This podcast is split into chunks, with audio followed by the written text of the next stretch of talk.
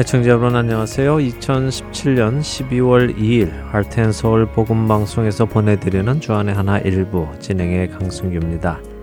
지난 한 주간도 세상의 것들이 아니라 영원한 것에 소망을 품고 살아가신 여러분들 되셨으리라 믿습니다.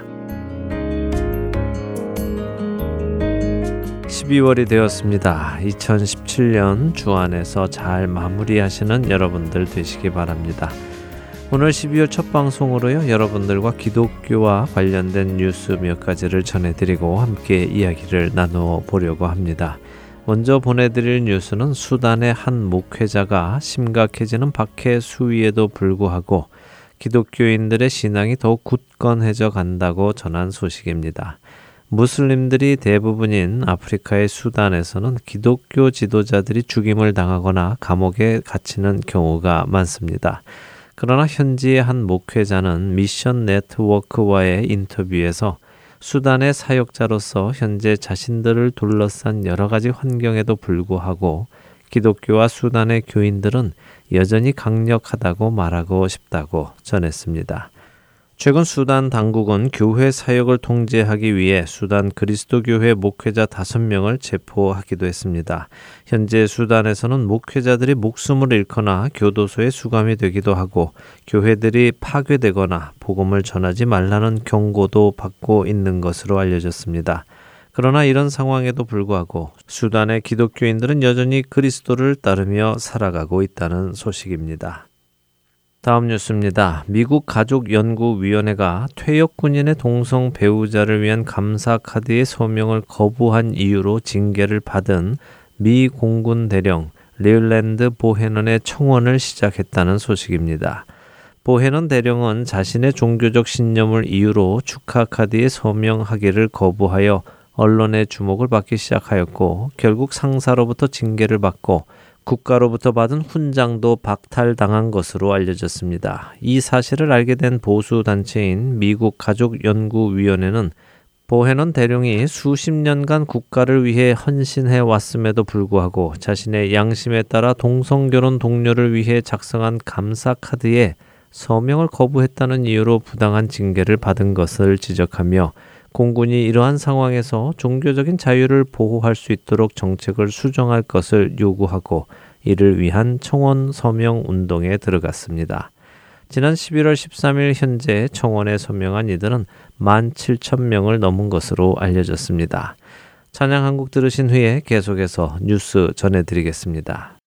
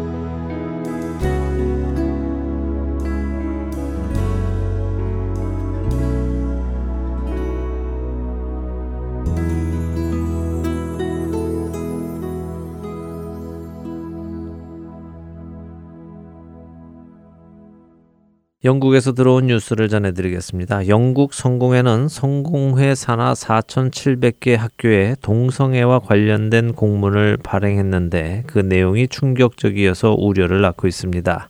이번 영국 성공회가 성공회 산하의 학교에 보낸 공문은 아이들이 판단을 받거나 조롱당함 없이 자유롭게 자신의 성적 가능성을 탐구해야 한다. 아직 성인이 아니기 때문에 그들에게 고정된 딱지를 붙여서는 안 된다 하는 주제로 시작을 하여 이를 위해 학교는 성 정체성에 혼란이 있는 학생들에게 어려움을 줄 수 있는 유니폼 정책을 피하며 화장실을 바꾸고 그 혹은 그녀 등 성을 지칭하는 호칭을 자신들이 원하는 대로 사용할 수 있도록 지원해야 한다고 지시했습니다. 또한 남학생들이 원할 경우 발레 치마를 입히고 하이힐도 신겨 주어야 하며 남녀 화장실의 구분도 없애고 교회 학교의 교사들은 학생들의 행동이 전형적인 성별에 부합하지 않는다고 해서 이를 이상하거나 문제가 있다거나 규칙적이지 않다고 판단해서는 안 된다고 지시했습니다. 이에 저스틴 웰비 캔터베리 대주교는 이번 지시를 통해 기독교 신학의 중심에는 우리 모두가 하나님의 형상대로 지음을 받았다는 진리가 있다며 그렇기에 우리 모두는 하나님께 조건 없는 사랑을 받는 존재라고 이 공문의 환영의 뜻을 표했습니다. 마지막 뉴스를 전해드리겠습니다. 영국의 한 빵집이 제작한 달력이 온라인에서 논란이 되고 있어서 화제입니다. 영국 전역에 약 1,700여 개의 매장을 둔 그렉스 빵집은 성탄절을 맞아서 12월 달력을 제작했습니다. 그렉스 빵집이 제작한 12월 달력에는 말 구유 주위에 동방 박사를 상징하는 세 사람이 둘러싼 사진이 있었습니다. 논란이 된 부분은 바로 이 말 구유에 아기 예수님이 놓여 있는 것이 아니라 소세지 빵이 놓여 있었기 때문입니다. 아기 예수가 말 구유에서 태어난 것을 패러디한 이 달력을 놓고 온라인에서는 찬반 논쟁이 시작되었습니다. 모욕적이고 부적절하다는 의견과 재미있고 재치 있는 광고라는 평가가 엇갈리고 있습니다. 이러한 달력을 제작한 그렉스 빵집을 향해 미국 크리스천 포스트는 이 달력은 성탄의 진정한 의미를 퇴색시켰다며 아기 예수를 바라보아야 하는 장면에 소시지 빵을 넣은 것은 부적절하다고 지적했습니다. 뉴스를 마치겠습니다.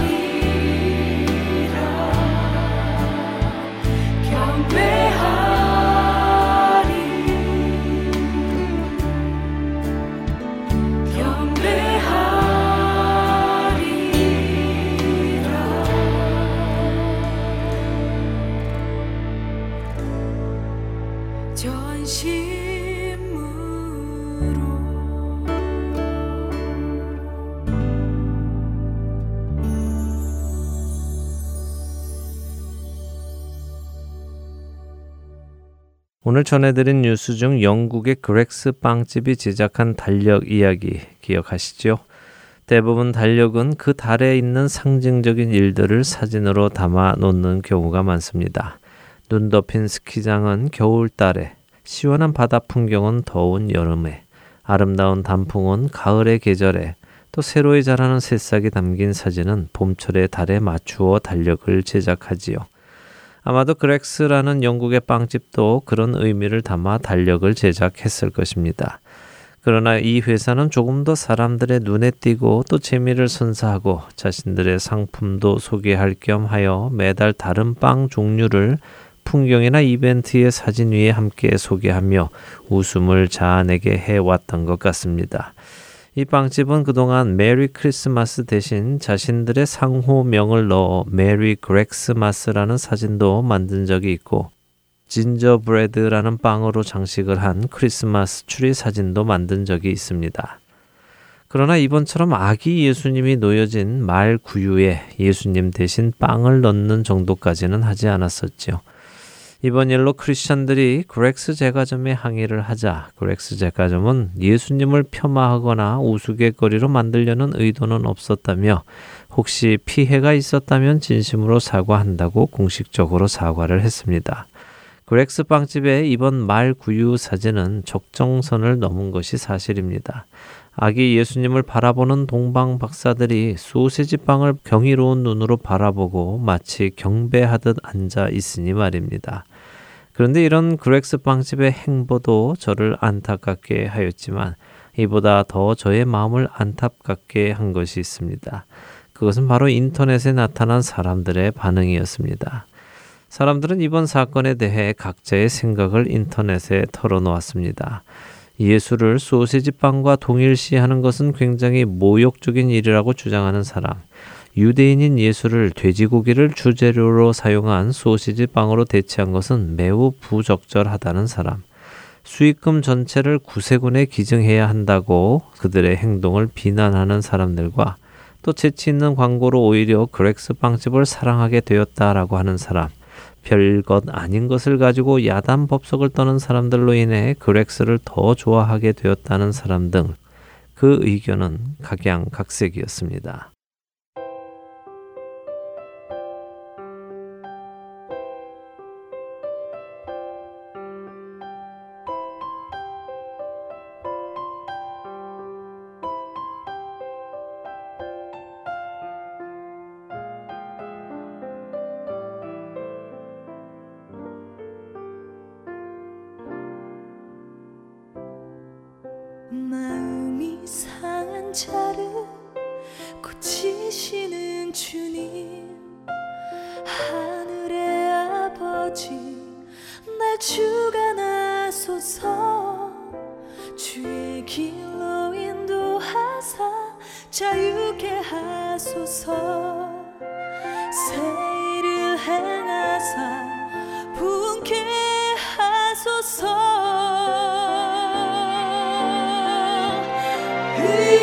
you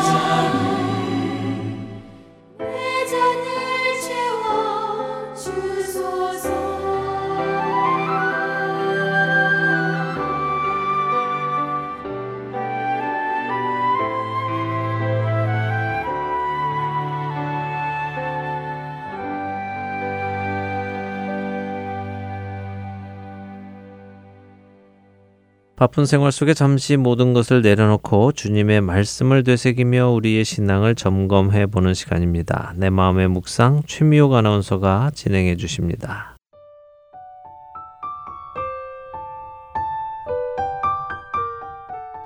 하나님의 사랑을 받으시는 애청자 여러분, 여러분 중에 혹시 깨어진 관계로 인해서 가슴 아파하고 계시는 분이 계신가요?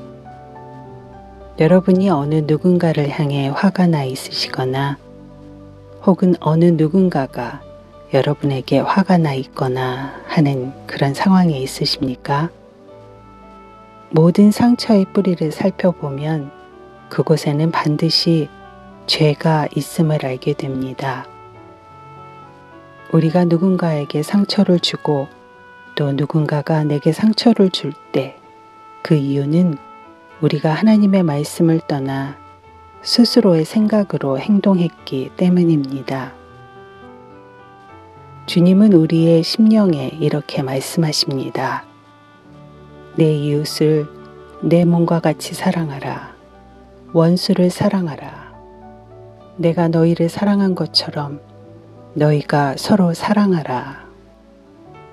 그러나 우리가 우리의 영혼에 말씀하시는 이런 주님의 말씀을 듣지 않기로 결정하고 믿지 않기로 결정하고 또 순종하지 않기로 결정했기 때문에 서로에게 상처를 주는 결과가 나오게 되는 것입니다.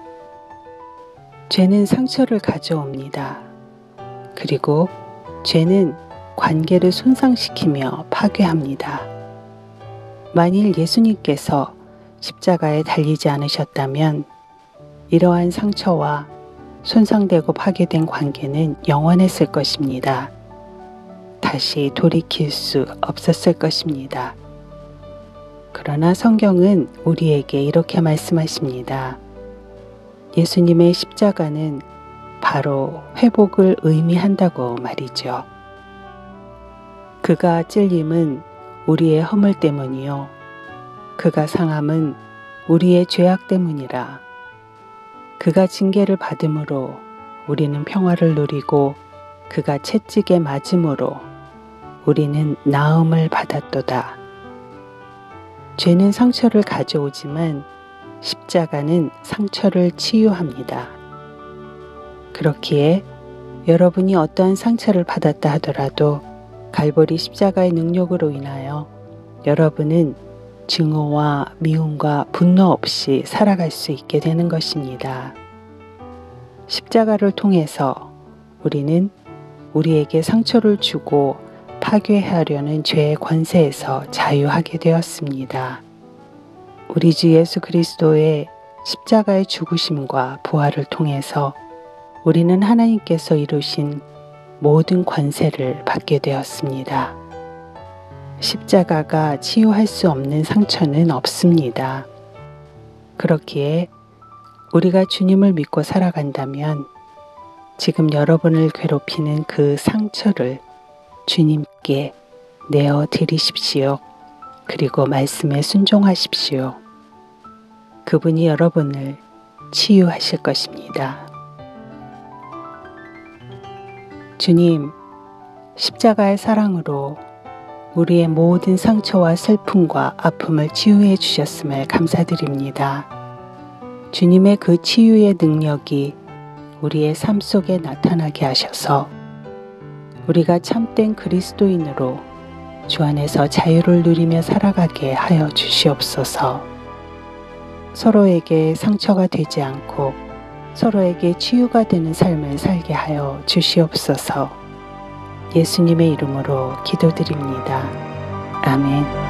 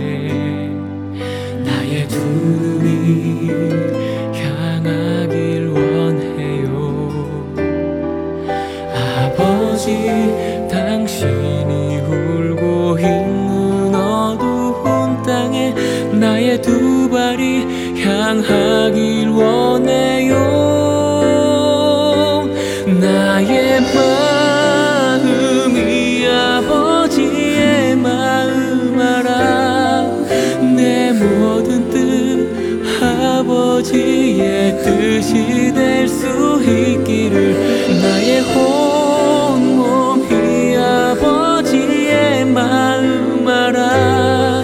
내 모든 삶 당신의 삶 되기를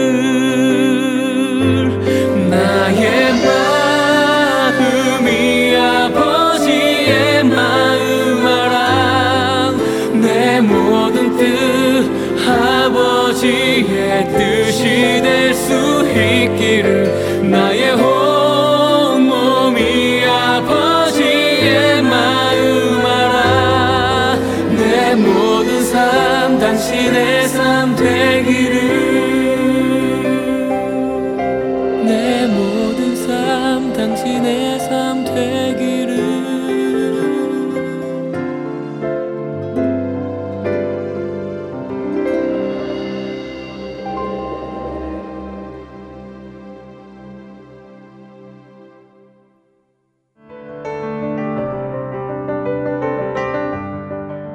이디오피아 내시에게 복음을 전하기 위해 빌립 집사를 광야로 보내신 하나님의 구원 사역. 지금도 그 구원의 역사는 일어나고 있습니다. 믿지 않는 자에게 복음을 믿는 자들에게 영적 성장을 도와주는 허텐 서울 복음 선교에 동참하지 않으시겠습니까? 허텐 서울 복음 방송 선교에서는 후원으로 동참하실 동역자를 찾습니다. 여러분들의 후원이 바로 영혼을 살리고 세우는 그 사역에 사용됩니다. 후원자 문의는 본 방송사 사무실 전화번호 602-866-8999 또는 이메일 주소 hotandseoul.org gmail.com으로 연락해 주시기 바랍니다.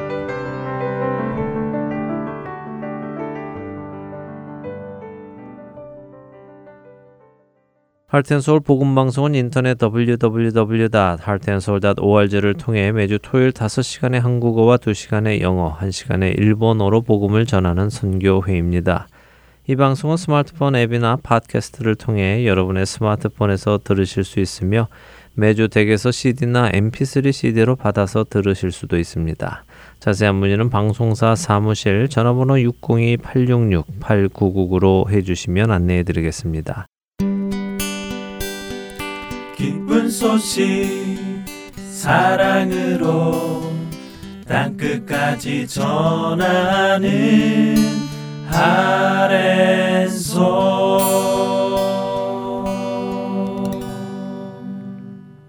이스라엘에서 사역하시는 유병성 목사님과 떠나는 성경 여행 베들레헴에서 예루살렘까지 시간입니다. 오늘은 36번째 여정으로 베냐민 땅 셀라 기부아라는 제목으로 말씀 전해 주십니다.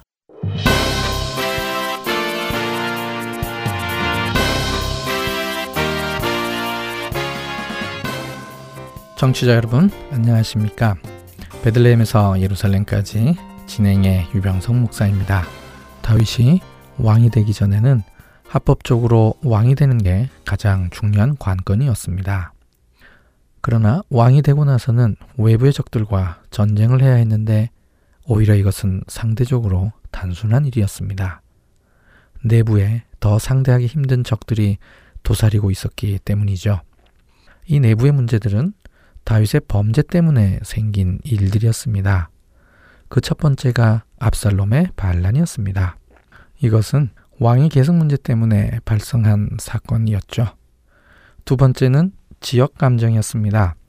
사울 지지자들의 끊임없는 도전과 연관이 있는 문제였습니다. 결국 비그리의 아들 세바의 반란으로 표출되게 되었죠. 세 번째는 요압과의 갈등입니다. 동고동락한 동지이지만 점점 다윗의 뜻에 반하는 행동을 하게 되었고 군부를 장악하고 있기에 다윗도 그를 함부로 하지 못했습니다. 여기까지가 지난 시간에 살핀 내용입니다. 오늘 36번째 여정을 시작해 보도록 하겠습니다. 오늘 여정을 시작하기 전에 짧은 몇 구절을 먼저 살펴볼 텐데요. 이 구절들은 다윗의 관리들 명단입니다. 이와 아주 유사한 관직 명단이 사무엘하 8장 15절에서 18절에 이미 한번 나왔습니다. 이때가 24번째 여정이었습니다. 두 관직 명단을 간단하게 비교하면 사무엘하 8장의 명단은 다유당 전기의 명단이고 사무엘하 20장은 다유당 후기의 명단입니다. 이렇게 비교하는 것에 대해 대부분의 학자들이 동의하고 있습니다. 우선 두 관직 명단의 특징은 유사한 기능의 관직을 두 개로 만들었다는 것인데요. 이것은 권력이 한쪽에 몰리는 것을 방지하기 위함이었습니다. 군사관직을 예를 들면 초기에는 군사령관, 사관, 후기에는 온 군대의 지휘관과 특별부대의 지휘관 이런 식으로 두 개의 관직을 서로 두었다는 것이죠.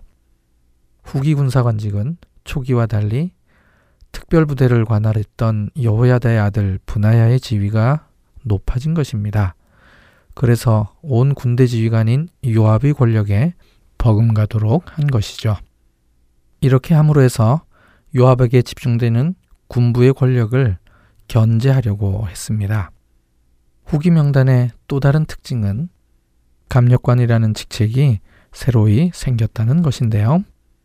히브리어로 알하마스인 이 직책은 각종 세금을 포함해서 부역, 공력거드 같은 노동력 동원까지도 관리하는 직책입니다. 감력관으로 아도람이 임명되었는데요. 성경의 다른 곳에서는 아돈이람으로 나옵니다. 열왕기상 4장 6절 아이살은 국내 대신이요 압다의 아들 아돈이람은 노동 감독관이더라. 노동 감독관에 해당하는 히브리어 단어가 오늘 본문의 감력관과 동일한 단어입니다. 그래서 두 직책이 동일한 직책이고 아도람과 아돈이람도 동일한 사람으로 보는 것이죠. 후기 명단 중 서기관 직책에 스와가 있습니다. 이는 전기 명단의 스라야와 동일 인물로 예상되는데요. 전기에는 다윗의 아들들이 대신이었고 후기에는 야일 사람 이라가 이 직책을 맡았습니다. 야일은 하본 야일을 줄여서 표현한 것입니다.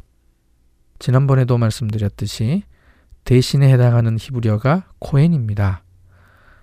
관직에 대한 두 명단을 비교해 보면 다윗의 후기 시대 때 관료 제도가 좀 더 체계화된 것으로 보입니다. 나중에 솔로몬 시대가 되면 훨씬 더 체계적으로 되죠. 세바의 반란이 있은 후 기근이 있었습니다. 사무엘하 21장 1절 다윗의 시대에 해를 거듭하여 3년 기근이 있으므로 다윗이 여호와 앞에 간구함에 여호와께서 이르시되 이는 사울과 피를 흘린 그의 집으로 말미암음이니 그가 기브온 사람을 죽였음이니라 하시니라. 해를 거듭하여 3년 기근이 있었다고 합니다. 본문의 언급만으로는 이 기근이 언제부터 시작되었는지는 알 수 없습니다. 세바의 반란 이후부터 3년이라는 말이 없기 때문이죠. 그래서 일부 학자들은 무비보셋 사이클이라는 이론을 제안하게 된 것이죠. 이 이론에 대해서는 25번째 여정에서 설명을 드렸습니다. 이분들은 다윗이 사무엘하 9장에서 무비보셋을 만나기 이전에 오늘 본문의 사건이 있었다고 주장합니다. 사무엘서의 저자가 책의 마지막 부분에 구조적인 균형을 만들어내기 위해 지금의 위치로 옮겨 놓았다고 주장하는데요.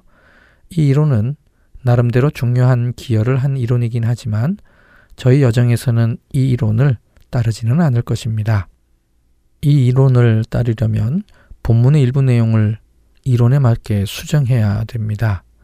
예를 들면 다윗이 사울 집안 사람들 7명을 내어줄 때 아직 요나단의 아들 무비보셋을 만나기 이전이므로 그를 아껴서 내주지 않았다는 부분을 삭제해야 되는데요.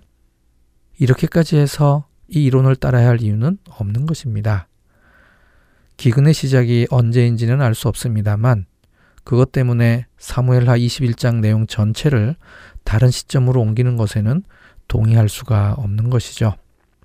아마도 이 기근은 압살롬의 반란과 세바의 반란이 연속적으로 발생하는 바람에 백성들이 생업에 성실하게 임할 수 없어서 발생했을 가능성이 가장 높습니다.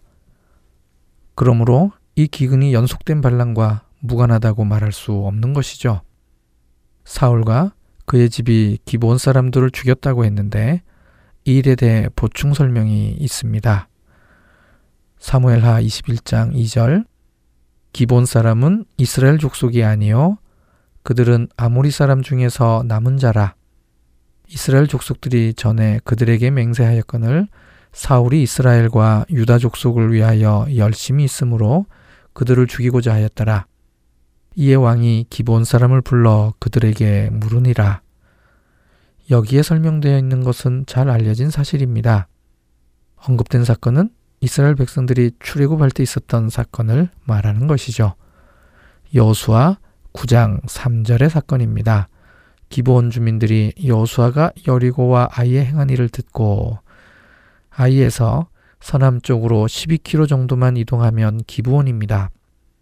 그래서 이들은 꾀를 내어서 길갈에 있는 여호수아에게 찾아가서 가나안 땅에 살지 않는 멀리서 온 족속인 양 거짓으로 화친 조약을 맺게 됩니다. 그래서 이스라엘로부터 멸망되지 않고 살아남은 아모리 사람들입니다. 여기까지는 잘 알려진 내용입니다. 그 다음이 숙제입니다. 사울이 기본 족속을 죽이려고 했던 사건이 성경에는 전혀 기록되어 있지 않기 때문입니다. 세 개의 가능성이 있습니다. 첫 번째, 사울이 노베 제사장을 죽일 때 도액이 기본 사람들도 같이 죽였을 수 있습니다. 사울의 학살 중에 가장 두드러진 것이긴 하지만 기부원과의 연관성을 찾기는 어렵습니다. 두 번째의 가능성은 사울이 신접한 자와 박수를 그 땅에서 쫓아낼 때 아마도 기부원 사람들을 많이 죽였을 수 있습니다. 상당히 가능성이 있습니다. 왜냐하면 기부원과 아주 가까운 곳에 라마가 있었고 기부원에는 기부원 산당이 있었습니다. 상당히 종교적인 도시였죠. 그렇기 때문에 전통적인 가나안식 기우제를 드리는 사람부터 해서 이방적인 접신술을 시도하는 사람들이 많이 있었을 것입니다. 그런데 방금 읽은 본문에 보면 사울이 기본 사람들을 죽이려고 한 이유가 이스라엘과 유다 족속을 위하여 열심히 있어서라고 했는데요. 그렇다면 가장 연관성이 있을 수 있는 사건이 신접한 자와 박수를 그 땅에서 쫓아낼 때일 것입니다. 세 번째 가능성은 사무엘하 4장 3절에 베냐민에 속하는 부에롯 사람들이 기타임으로 도망했다고 합니다. 그렇다면 이 도망의 원인이 되는 어떤 사건이 있었을 텐데요. 그 사건이 아마도 기본에서의 사륙이지 않을까라고 추정하는 것입니다. 이 세 번째 이유에 대해서는 열아홉 번째 여정에서 기따임을 설명할 때 이미 설명드렸습니다. 이 세 가지 가능성 중 좀 더 개연성이 있는 것은 두 번째 이유와 세 번째 이유입니다. 지금도 계속해서 연구 중에 있는데요. 조만간 분명한 이유를 찾아낼 것으로 기대합니다. 다윗은 기본 사람들을 불러서 그들의 요구대로 시행하겠다고 약속합니다. 사무엘하 21장 5절과 6절 그들이 왕께 아르되 우리를 학살하였고 또 우리를 멸하여 이스라엘 영토 내에 머물지 못하게 하려고 모해한 사람의 자손 일곱 사람을 우리에게 내주소서 여호와께서 택하신 사울의 고을 기부하에서 우리가 그들을 여호와 앞에서 목매어 달겠나이다 하니 왕이 이르되 내가 내 주리라 하니라. 21장 5절은 기본 사람들을 학살하고 내쫓으려 한 사람은 언약의 파기자임을 선포하는 구절이고 21장 6절은 이 파기자가 받아야 할 형벌을 제시하는 구절입니다. 기본 사람들과의 언약은 여수아가 하나님의 이름으로 한 언약이었습니다. 그렇다면 이들이 제시한 형벌은 어디에서 오는 것일까요? 민수기 25장 4절입니다. 여호와께서 모세에게 이르시되 백성의 수령들을 잡아 태양을 향하여 여호와 앞에 목매어 달라 그리하면 여호와의 진노가 이스라엘에서 떠나리라. 이 구절은 이스라엘 백성이 시딤에 머물면서 모함 여자들과 음행하고 바알 부올에 가담하고 난 다음에 이 범죄에 대한 형벌로서 하나님께서 직접 명령하신 것입니다. 오늘 기본 사람들의 표현이 이 형벌과 아주 유사합니다. 우선 여호와 앞에서 목매어 다는 것입니다. 기본 사람들은 사울 집안 사람들을 목매어 다는 것이 단순히 인간적인 복수가 아니라 하나님과의 언약을 어긴 죄값을 치르도록 하겠다는 것입니다. 그렇게 함으로써 여호와의 진노를 이스라엘에서 떠나가게 하려는 것입니다. 목매어 달다에 해당하는 동사가 두 본문 다 호카입니다. 이 동사의 어근이 사람을 매달다는 의미로는 민수기 25장 4절과 사무엘하 21장 6절, 9절, 13절에서만 사용되었습니다. 그러니 두 본문이 서로 연관성이 있다고 볼 수밖에 없는 것이죠. 기본 사람들은 사울의 자손 7명을 요구했습니다. 기본 사람들이 이들을 여호와께서 택하신 사울의 고을 기부하에서 매달겠다고 합니다. 그런데요. 정말 특이한 점은 이 구절을 읽으면서 어느 부분에 강조점을 두느냐에 따라서 장소를 다르게 해석할 수 있다는 것입니다. 먼저 여호와의 택하신을 강조하는 분들은 사흘의 우선 일곱 명을 매단 곳을 기브온 산당으로 해석합니다. 여호와께서 택하신 장소이므로 일반적인 장소와는 구분되는 특별한 곳이어야 하기 때문입니다. 사울의 고을 기부하를 강조하는 분들은 사울 집안에 대한 복수이므로 사울의 궁전이 있었던 기부하 언덕으로 봅니다. 이제 다윗이 사울 집안의 자손 일곱 명을 기부온 사람들에게 넘겨줘야 합니다. 일곱 명을 선정하는데 우선적으로 요나단의 아들 무비보셋은 제외합니다. 요나단과의 맹세를 지켜야 했기 때문이죠. 그 다음에 먼저 두 명을 선정합니다. 사울에게는 한 명의 아내와 한 명의 첩이 있었는데요. 그 첩의 이름이 아야의 딸 리스바였습니다. 사울은 리스바를 통해서 두 명의 아들을 낳았습니다. 알모니와 무비보셋입니다. 먼저 이들을 선정했습니다. 나머지 다섯 명은 사울의 딸 메랍의 아들 다섯 명을 선정합니다. 이들은 사울의 외손자들입니다. 이들의 아버지는 무흘라 사람 바르실레의 아들 아드리엘이었는데요. 그렇다면 이들은 바르실레의 자식들이 됩니다.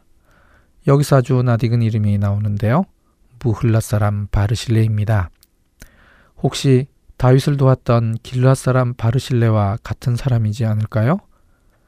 무흘랏은 길앗에 속하는 곳이고 아벨 무흘라와 동일한 곳으로 보고 있습니다. 오늘날 요르단의 와디 알 말리흐 안에 있는 텔라브 시프라가 유력한 후보지입니다. 나중에 엘리사 선지자의 고향이 되는 곳이죠. 그러므로 길랏 사람은 보다 넓은 지역의 이름을 딴 것이고 무흘랏 사람은 좀 더 구체적인 지명을 따른 것입니다. 같은 사람에 대한 설명으로 이해할 수 있는 것이죠. 다윗은 이 사람에게도 약속을 했었습니다. 내가 내게 구하는 것은 다 너를 위해서 시행하리라 라고 했는데요. 그러니 다윗은 바르실레에게도 잘 해야 되는 것입니다. 34번째 시간에 살펴본 바에 의하면 길라 사람 바르실레는 로글림에서부터 와서 다윗이 요단강 건너는 것을 도와줍니다. 그러면서 다윗에게 김함을 부탁했는데요. 다윗은 김함에게는 잘해줬던 게 분명합니다. 게롯 김함이라는 지명을 통해 충분히 짐작할 수 있습니다. 이것으로 다윗은 바르실레와의 약속을 지켰다고 볼 수 있습니다. 바르실레는 마하나임으로 피난 온 다윗을 물질적으로 성실하게 도왔는데요. 바르실레 아들이면서 사울의 사위된 아드리엘은 이 일에 대해 불만이었을 것입니다. 사울의 사위이므로 사울 집의 회복과 부흥에 관심을 갖고 있었을 수도 있고요. 아드리엘은 바르실레와는 다르게 친사울적이었을 것입니다. 만약 그렇다면 아드리엘의 아들 다섯 명을 선택하는 것은 바르실레와의 신의를 지키는 것과는 다른 차원이 되는 것입니다. 다윗은 이들 일곱 명을 기본 사람들의 손에 넘겨줍니다. 사무엘하 21장 9절 후반부 그들을 산 위에서 여호와 앞에 목매어 달매 그들 일곱 사람이 동시에 죽으니 죽은 때는 곡식 빼는 첫날 곧 보리를 베기 시작하는 때더라. 이 구절에서 다시 한번 여호와 앞에라는 표현이 나옵니다. 단순 피해 복수가 아님을 드러내기 위해 한 번 더 사용한 것이죠. 특별히 이 공개 처형이 있었을 때를 밝혀줍니다. 곡식 빼는 첫날 곧 보리를 베기 시작하는 때라는 특별한 표현을 사용했습니다. 당시에는 계절에 대한 표현이 농사 타이밍과 밀접하게 연관이 되어 있었는데요. 곡식 빼는 첫날을 오메르라고 불렀습니다. 이날부터 계산해서 7주 후에 지키는 것이 샤브원 명절입니다. 한국어로 77절 혹은 맥추절이라고 번역되었습니다. 성경 구절을 있는 그대로 이해하면 곡식 첫 단을 드리는 오메르 첫날이 아니라 보리를 본격적으로 추수하는 첫날로 보입니다. 왜냐하면 지금 3년째 기근입니다. 보리를 추수할 때가 되어야 올해가 기근인지 아닌지 확인할 수 있기 때문이죠. 보리를 추수하는 명절인 맥추절은 유대력으로 세 번째 달인 시반월 6일입니다. 그래서 이들을 처형한 날짜를 정확하게 특정할 수 있는 것입니다. 양력으로 보통 5월에서 6월쯤 됩니다. 시반월 1일, 이날이 보리를 본격적으로 추수하는 첫날입니다. 사무엘하 21장 10절 아야의 딸 리스바가 굵은 배를 가져다가 자기를 위하여 바위 위에 펴고 곡식 베기 시작할 때부터 하늘에서 비가 시체에 쏟아지기까지 그 시체에 낮에는 공중에 새가 앉지 못하게 하고 밤에는 들짐승이 범하지 못하게 한지라. 성경에서는 시체가 장사되지 못하고 새와 들짐승에게 노출되는 것은 가장 큰 수치요 심판이었습니다. 그래서 나무에 매달아서 처형된 시체라도 밤새 두지 말라고 했습니다. 신명기 21장 23절 그 시체를 나무 위에 밤새도록 두지 말고 그날에 장사하여. 그런데 오늘 처형된 일곱 명은 장사 지내지 않고 계속 매달아 두었습니다. 이유는 처형하는 방법이 다르기 때문입니다. 앞에서도 말씀드렸듯이 일반적으로 목매다는 것과는 다른 특별한 단어가 사용되었는데요. 그래서 장사 지내는 것을 허용하지 않은 것입니다. 리스바가 이 시체들을 새와 들짐승으로부터 밤낮으로 지키고 있습니다. 이렇게 옆에서 지켜줌으로 해서 마치 장사 지낸 상태와도 같이 보호해 준 것입니다. 이것이 다윗을 감동시킵니다. 그래서 다윗은 최종적으로 이들 시체를 장사 지내는 것뿐 아니라 사울과 요나단도 조상의 묘로 옮겨줍니다. 열다섯 번째 여정에서 살펴보았듯이 사울과 요나단의 시체도 벳산 성벽에 못 박혀 있었습니다. 이들 시체를 길란 야베스 사람들이 가져다가 화장한 후 야베스 에셀나무 아래에 묻어 두었는데요. 다윗은 이것을 가지고 오게 하여 일곱 명의 뼈를 모아서 함께 장사 지내줍니다. 사무엘하 21장 14절 사울과 그의 아들 요나단의 뼈와 함께 베냐민 땅 셀라에서 그의 아버지 기스의 묘에 장사하되 모두 왕의 명령을 따라 행하니라. 그 후에야 하나님이 그 땅을 위한 기도를 들으시니라. 당시에는 조상의 무덤에 묻히는 것이 가장 바람직한 죽음이라고 생각했습니다. 그래서 이장의 풍습이 있었던 것입니다. 첫 번째 장례를 치르고 나서 뼈만 남게 되면 이들 뼈를 추려서 조상들의 뼈를 묻어둔 곳으로 옮기는 것이었습니다. 이렇게 하면 조상들과 함께 묻히는 게 되는 것이죠. 오늘 본문에서 사울과 요나단 그리고 일곱 명의 사울의 자손들이 한꺼번에 베냐민 땅의 셀라에 있는 기스의 묘로 이장이 됩니다. 베냐민 땅 셀라는 여수와 18장 28절에 한 번 더 언급되어 있는데요. 여수아에서는 젤라 하엘레프라고 나옵니다. 한국말 성경에는 셀라와 엘렙이라고 해서 마치 두 성읍을 말하는 것처럼 번역되어 있습니다. 이는 어떤 성읍이라기보다는 지역 이름입니다. 그래서 성경학자들은 젤라하 엘레프와 베냐민 땅 셀라를 같은 지역으로 생각합니다. 베냐민 땅 셀라는 사울의 궁전이 있었던 기브아를 포함한 그 주변을 가리킵니다. 아마도 기스의 묘는 사울의 궁전이 있었던 기브와 가까운 곳에 있었을 것입니다. 기브온 사람들이 사울의 우선 일곱 명을 목매어 단 곳과도 가까운 곳입니다.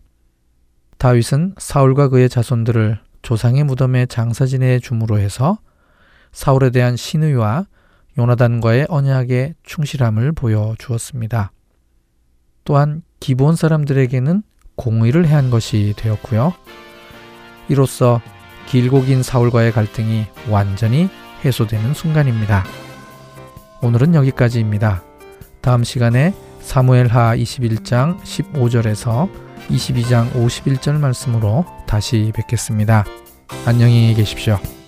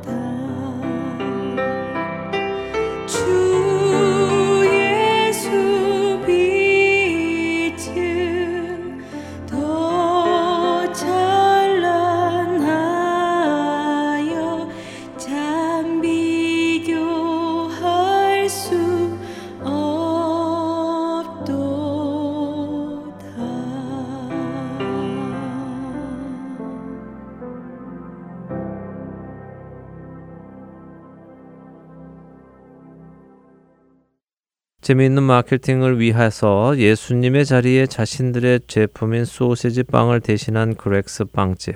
그들의 행동은 마땅히 비난을 받을 만합니다. 만일 예수 그리스도께서 어느 일반 연예인 혹은 유명한 사람이었다면 그런 일이 가능했을지도 모르겠습니다. 그러나 하나님의 아들이신 예수님을 그렇게 하였다는 것은 그 예수님을 구주로 모시고 사는 우리들을 향한 조롱이며 무시입니다. 그러나 그들이 이렇게 한 이유는 모르기 때문이겠지요. 예수님이 누구신지 모르니 감히 그런 장난을 칠 수 있지 않겠습니까? 그들이 예수님이 누구이신지 알았다면 과연 그런 어처구니 없는 장난을 했겠습니까?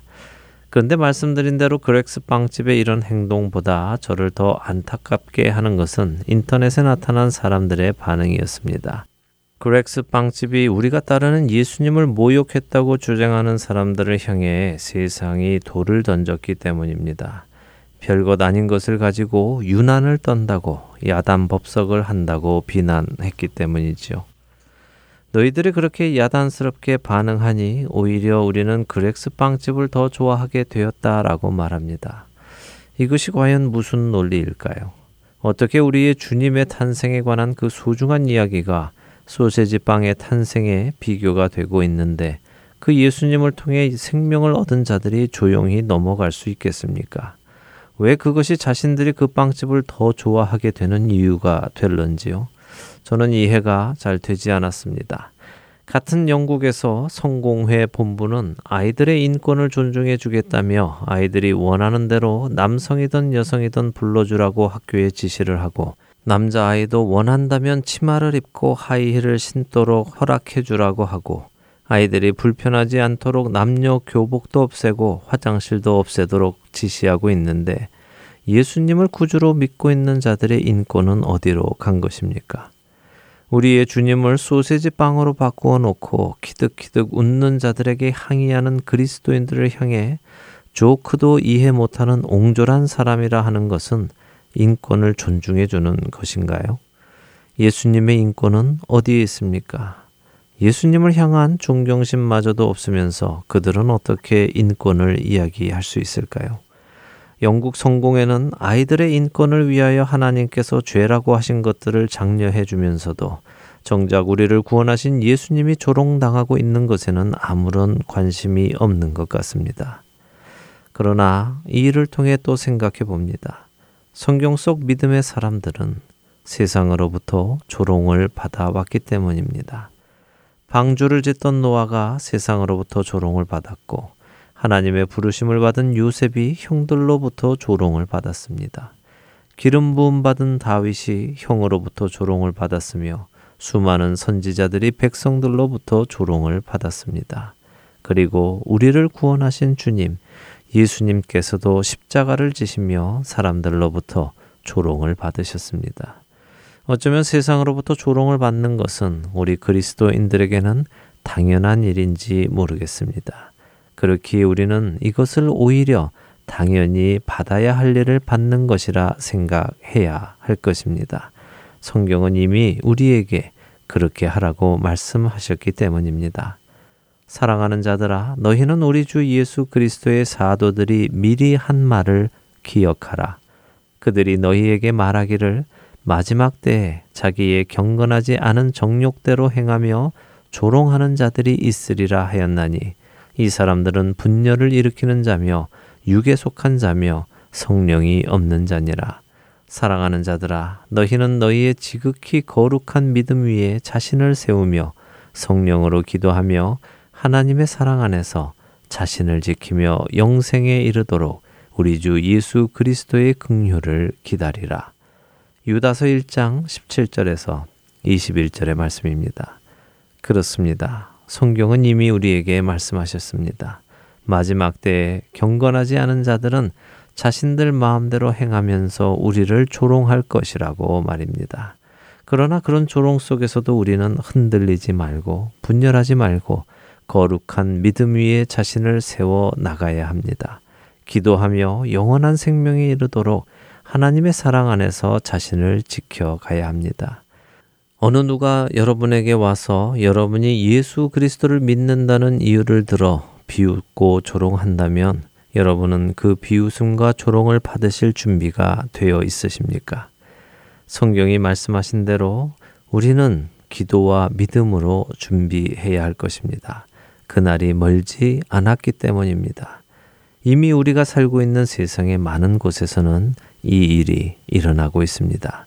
그렇기에 준비하십시오. 흔들리지 않는 믿음을 가지도록 말입니다. 그 믿음 안에서 함께 지어져 나가시는 저와 애청자 여러분이 되시기를 소원하며 오늘 주안의 하나 일부 여기에서 마치도록 하겠습니다. 함께 해주신 여러분들께 감사드리고요. 저는 다음 주 이 시간 다시 찾아뵙겠습니다. 지금까지 구성과 진행의 강순기였습니다. 애청자 여러분, 안녕히 계십시오.